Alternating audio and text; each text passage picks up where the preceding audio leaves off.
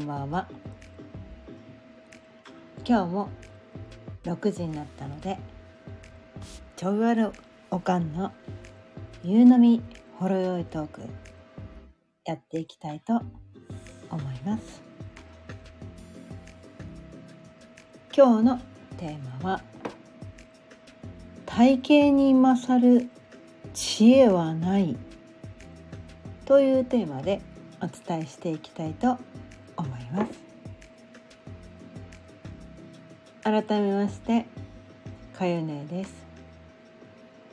毎日夕方6時から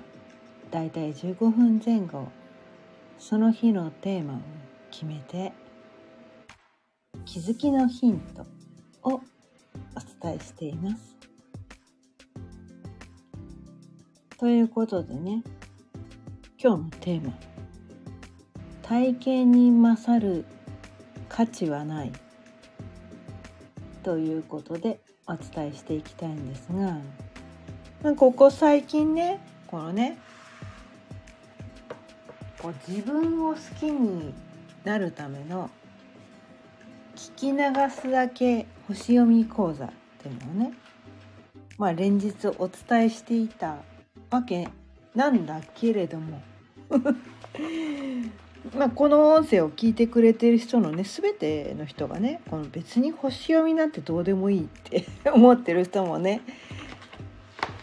いるなってことにちょっと今日はね気づかされたので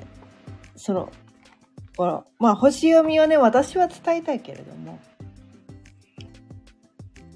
この音声を聞いてくれてる人の全てが別に星読みを学びたいわけではないだよなっていうところに気づかされたのでちょっとね今日からはこう一日おきに星読み講座も私は伝えたい。でもなんか星読み星読みについて伝えたいっていう気持ちもありながら星読みだけではない日々の気づきっていうのもあるんですよね。うん、私もこう日々こう生きていて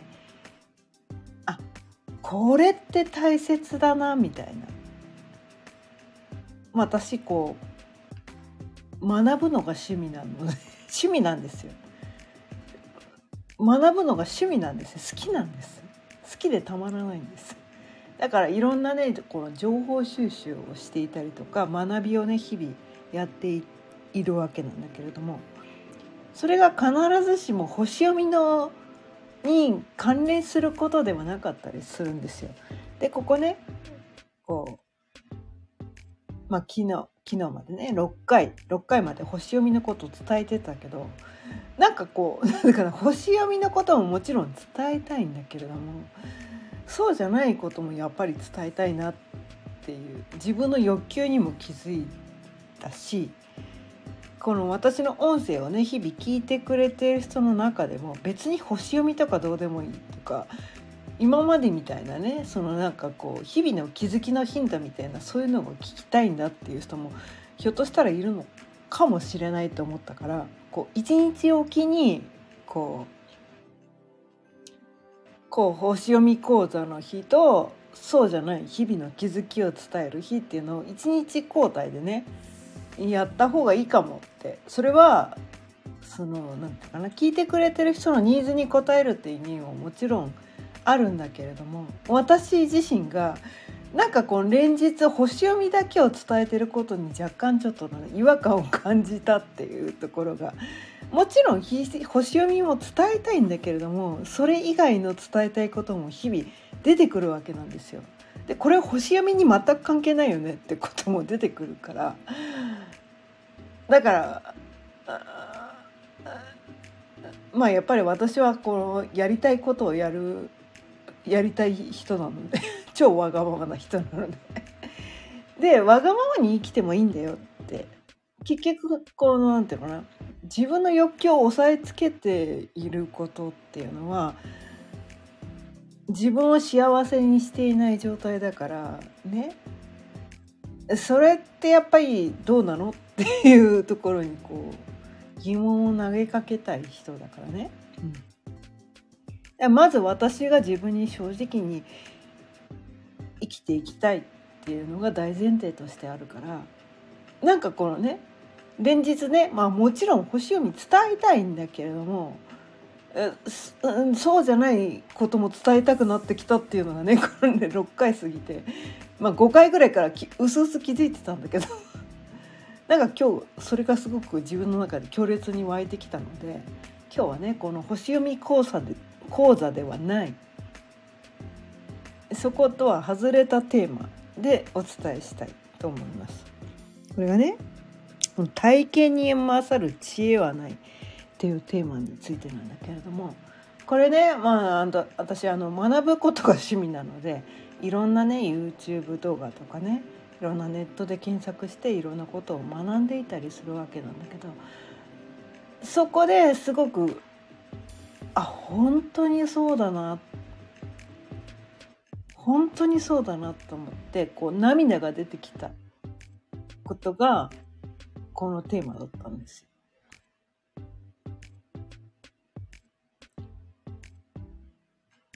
この自分が腑に落としたこと体感したことそれ以上の学びはないんじゃないかって思うんですね。こうなんていうかなこの知識だけで学ぶことっていうのが100%無駄だとは言いたいわけではないんだけれどもでもなんかこう、うん、自分が実際にこの体験したこと本当そうだなって言って腹に落としたこと。自分の過去のて、ね、経験とその誰かが伝えてることが本当そうだ。マジそうだって 思ったこと、うん、でそれはね自分が体験しただけで他の人はそうじゃないんじゃないかなって思っててこう自信がない状態っていうのが私たちあるんだけれどもそれがね今日私がね、ま、あの結構こう朝からねこうお昼過ぎまでその人のまあ YouTube 動画を見てたんだけどそれはこの高野山の 有名な超有名な住職さんが言ってることで だったんですよ。その人が YouTube やっててその人の言ってることがこういうことで本当そうだよなと思っててでそれは私がそう思ってたんだけどそれを私が思ってるだけでそれは正しい正しいまあ全ての人に正しいって言ってる言いたいわけじゃないんだけどそれは私が個人的に思ってるだけで何のエビデエビデンスもないし、ね、私が個人に個人的に思ってる一方的なそのなんていうかな解釈であって世の中の人全てはそんなことないよ。っ てそんなわけないじゃんって言ってこう人は否定されるようなことじゃないかなと思って言えなかったことっていうのがこのね体験に勝る知恵はないっていうことだったんだけどその高野山のね高野山ってすごいじゃないですか。すごい。そこのね有名な住職さんが YouTube でねこう何千人も何万人もフォロワーがいてその人の言ってることに涙が出るぐらい感動するようなことを言ってる人が言ってることと私が感じてることがイコールだったからだからあこれ伝えてもいいんだなって思えたから今日はねこのテーマにしてみたわけなんですよね。うんそう私たちってやっぱりねこうなんていうかな自分自身に対して自信がない人が多いんじゃないかなと思って自分が体験して自分が感じていることっていうのはなんだかな自分だけがそれを感じていてでも他の人は違うことを言ってるからそれは間違ってることなんじゃないか。自分がこの感じてることって間違ってて自分がこう感じていることはおかしいんじゃないかと実際に感じているんだけどこう感じる自分がダメなんじゃないかって私はずっとそう感じていたんですよ。それをね私はこう感じてるってっていうことを言うとすっごい否定されて生きてきたわけなんですよ。そんなお前はおかしい。なんでそんなことを感じるんだ。そんなんでそのことを思うんだっていうの。めちゃめちゃ否定されて生きてきたから。え私私がかんえ私が感じていることすらダメなの？私こう感じちゃダメなの？何？お素直に私がだだってそう感じてるのにだってそう感じてるのにその感じている自分を否定しなきゃいけないの。っていうのをすごいこうね50年以上も突きつけられて生きてきたわけなんですよ。でもそのね高野山の有名なお坊さんがね言ってることが本当そうだよねって。私はそれをすごく言いたかったんだけどでも今まで出会った人はみんなそれを否定してきたんだよね。否定されてきたんだけどその高野山の有名な住職さんは私と全く同じことを言っててなんだそれでよかったんだっていうところにすごくこう許許された。許された自分に許可が出せたってことなんですね。でやっぱこれでよかったんだって。たただねこれなんていうかな。まあ、人の数だけねこの正解はあるってことを私はこの音声でたびたびお伝えしているわけなんだけれどもが自分が体験したことを正解だと人は思いたいものなんじゃないかなって思ってて自分が感じてることが間違ってるだって実際そう感じてるのにそれが違うって言われたら苦しいわけなんですよね。だって私はそう感じてるんだよってでもなんかこう自分のね身の回りの人誰にも「えそんなことないじゃん」とかねそう感じるあんたおかしいよって全ての人に否定されたら「え私生きてて生きてちゃダメなの?」みたいな。私が感じてることって間違ってることなの？ってだって本当そう感じてるのになんで誰も分かってくれないの？っていうところに対してこうすごいなんかこう苦しんで生きてきてたわけなんだけれどもでも結果的に言うとね自分がそう感じてるんだってことを他のね他の誰にもこの世の全ての人にソース感食らったとしても自分がそう感じているんだねってことを自分で自分を認めてあげればよかっただけなんだっていうことね。まあこれを星読みを学んだことで気づけたわけなんだけどでもそれでもねやっぱねその自分で自分をが感じてることを受け入れてるだけだといまいちこうねこう盤石の盤石のねこの「おっしゃ来い!」みたいなすごいこうなんていうかな力強いこうなんていうのかな揺るぎない確信がいまいち持てなかったんだけれどもその高野山の有名なお坊さんが YouTube でそれを発信しててね何千人もねフォロワーがいて。めちゃめちゃ説得力が、まあ、涙が出てくるようなことを言ってくれる人がそれを同じことを言っててくれてたからやっぱそれでよかったんだ。やっぱそれでよかったんだ。そうだよね。と思ってなんかその自分だけが自分の味方だって思ってたけど、ね、この世の全ての人がこの世の誰にも私のことを分かってもらえない私だけが私のことを分かってるって思ってたけど高野山の有名なお坊さんが私と同じ意見だってことが分かったことですごいめちゃめちゃなんかこう救われたんですよね。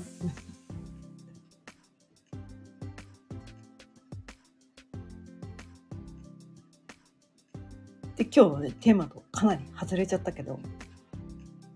結局このねまあこのね今日のテーマに戻していくとこのね自分が実際に体験したことでないと人に説得力を持って伝えられないのではないかと私はすごく思っているわけなんですね。うん、だからこの音声ではねまあ、人によってはねなんでそんなことを言うの？なんでこんなことこの人言うのってね思ってる人もまあ過去のね音声聞いてくれた人の中では感じた人もいるかもしれないけど私は過去のね失敗とかダメダメ経験とかもう腹の中洗いざらいぶちまけてますこの音声で。それはななんて言ったらいいのかな？結局なんか私はこんなにすごい人なんです私はこれだけの実績を上げてきました私は素晴らしい人なんですって言ってる人の話って私自身がね私自身がそういう人の話はすごい気遅れがしてしまうわけなんですね。人間って結局なんていうのかなこの腹暗いところもあるし失敗してしまう生き物だと思っていてそのダメダメダメダメなところがいっぱいあってそのダメダメな経験の中から学ぶことが必ずあって失敗とかねまあ失敗って失敗それが失敗と言わないのかもしれないんだけど、まあ、経験ですね。過去の経験。全てが自分の中の宝物であってそれを失敗という人もいるかもしれないけれどもねなんでこんなこのなんかこうみっともない自分をさらけ出してんのこの人みたいな このね そう思う人もいるかもしれないけど人間ってそういう生き物なんじゃないかなって思ってるんですよ。そのねこの汚いところダメダメなところそのグズグズなところ、ね、人に見せちゃいけないと思ってる自分があるっていう生き物が人間じゃないかと思っててでも過去の私が悩何に悩んでたかというとそういう人っていうのはそういうねそのみっともないところがいっぱいある汚いところがいっぱいあるこのグズグズでこうなんていうのかなだらしない人間なのは私だけなんじゃないかと思ってて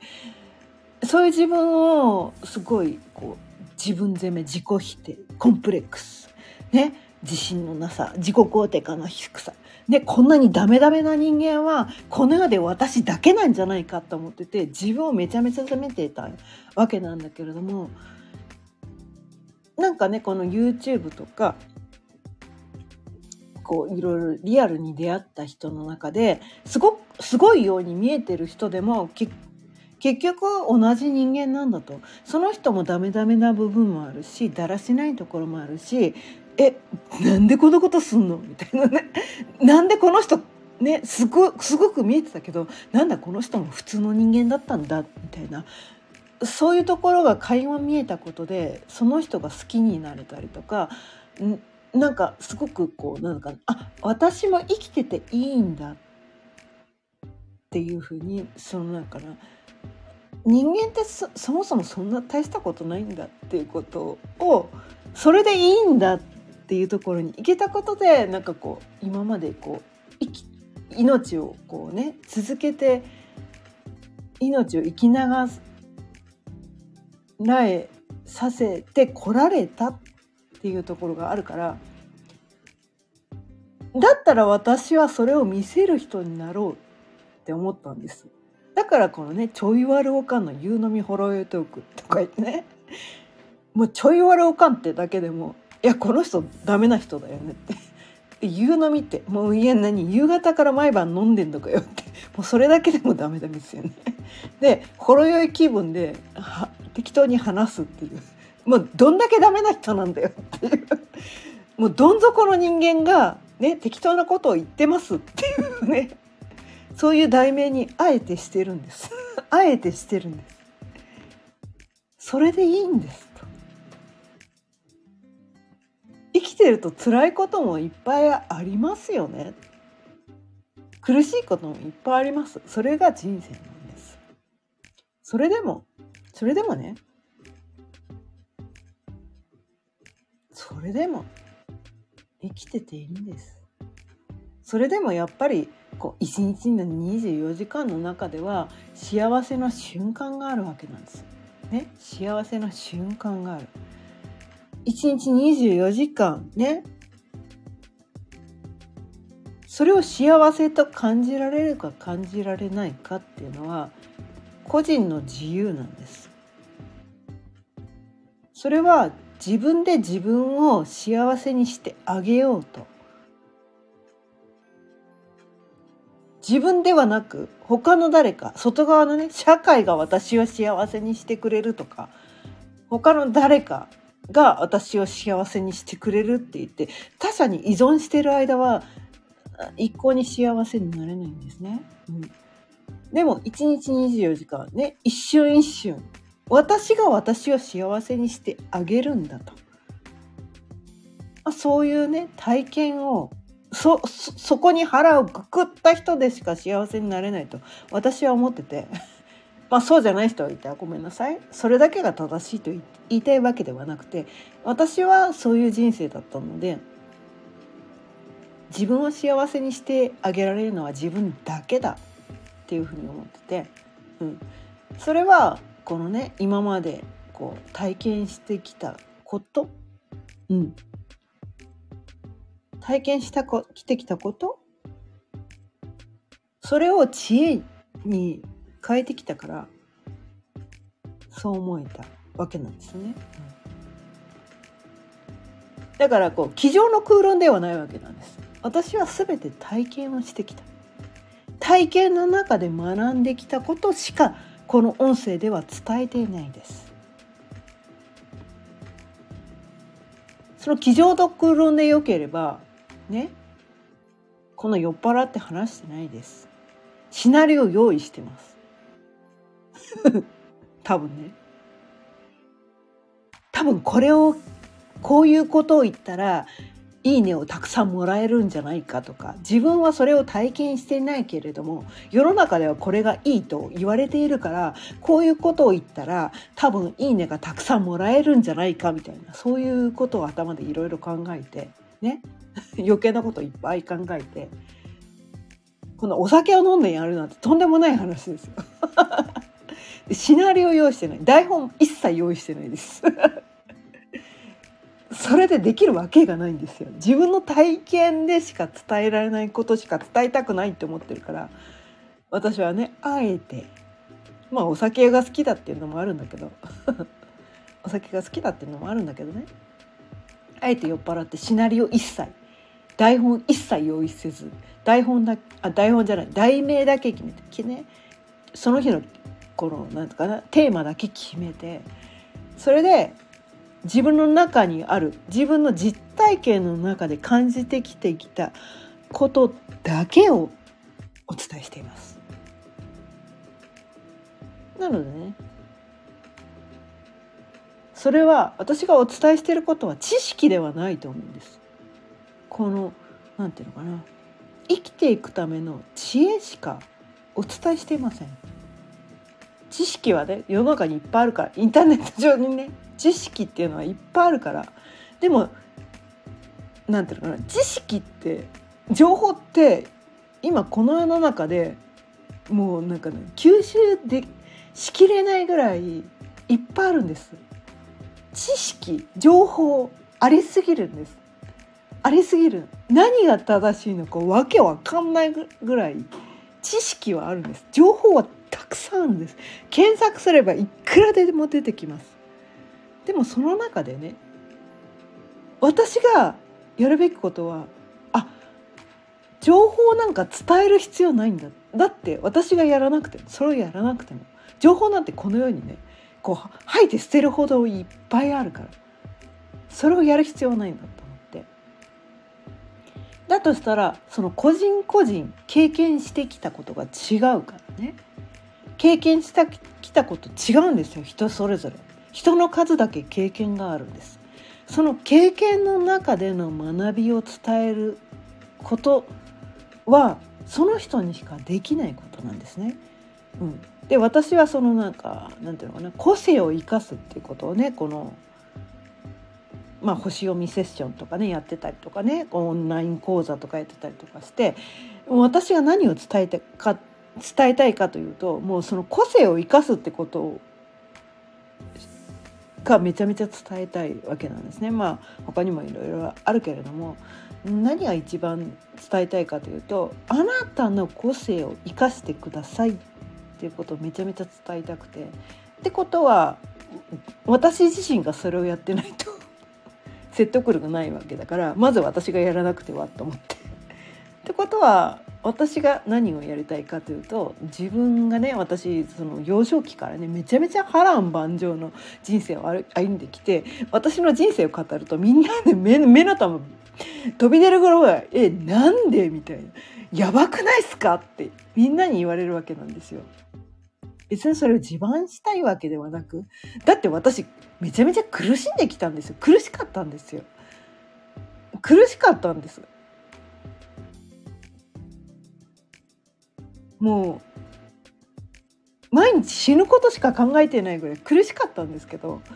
でも今まで生きてきたってことは何かその何て言うかな。それを経験させられてきた。それを経験することが自分の人生に必要だったからそれが起こってきたんだなっていうことにねこういろんなことを学んできたことで気づいたわけなんですよね。でそれをいろんな体験をしてきたってことはで私このねこの伝えることが大好きなんですね人に対して文章で伝えたりとかこの喋って伝えるってことがめちゃめちゃ大好きなんですよ。でもその何の何も伝えることがない人は何も伝えられないわけなんですよね。いや特に伝えることないしとか。毎日ね平和にね生きてきていや毎日ねなんかこうめっちゃ幸せでした。毎日今日も幸せでした。今日も幸せでした。今日も幸せでした。って誰も聞きたくないわけなんですよね。そう。私がなぜいろんなことを伝えたいかとかね。文章とかね喋ることでなぜ私が伝えたいかというとそれまでにこうもうなんていうかな蓄積してきてきてたいっぱい体験したことがあるからなんです。そう。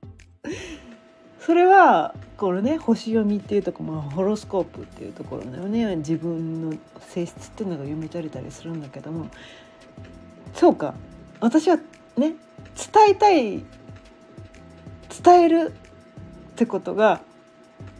やりたい。そのためにいろんな体験をしてきたんだっ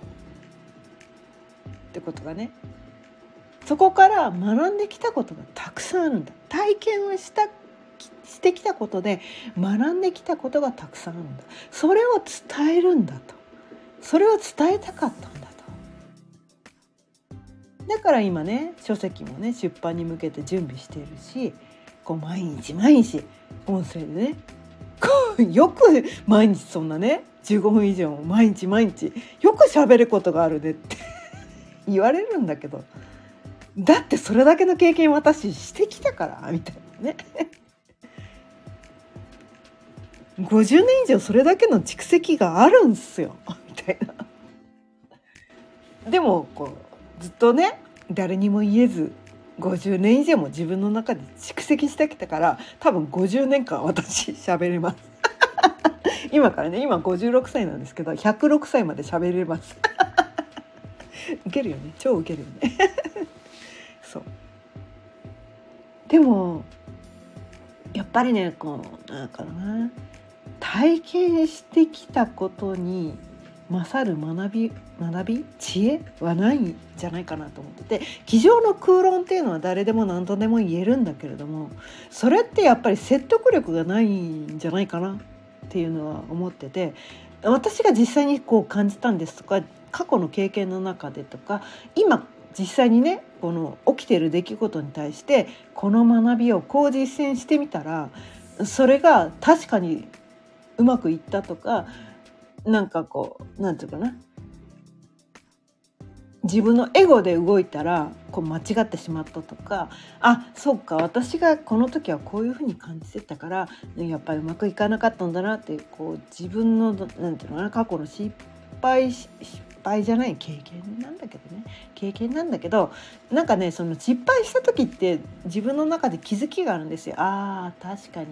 あの時ここが気になってたんだけどそこを無視しちゃったんだなとかね。なんかねそれで次からは同じ失敗繰り返さないにしようみたいな感じでね。なんかそういうふうにしてこうやっぱ実体験を通してでしか伝えられないことがあるんじゃないかな。っていうのねすごくすごくすごく思ってて。まあ3回言いました。これすごく大切な今日のポイントです。やっぱり実体験を通した。ねえ？ことでしか人に深く伝えられることはないのではないかと。まあ、机上の空論を伝えたい人もいっぱいいるかもしれないけれどもそれはそれでいいんだけれどもそれが間違ってると言いたいわけではないんだけれどもまあ私はねこの音声では自分の実体験を通したことをお伝えしたいなと思ってて、まあ、それでねいやそんなのおかしいじゃんって思う人がいてもいいと思うんです。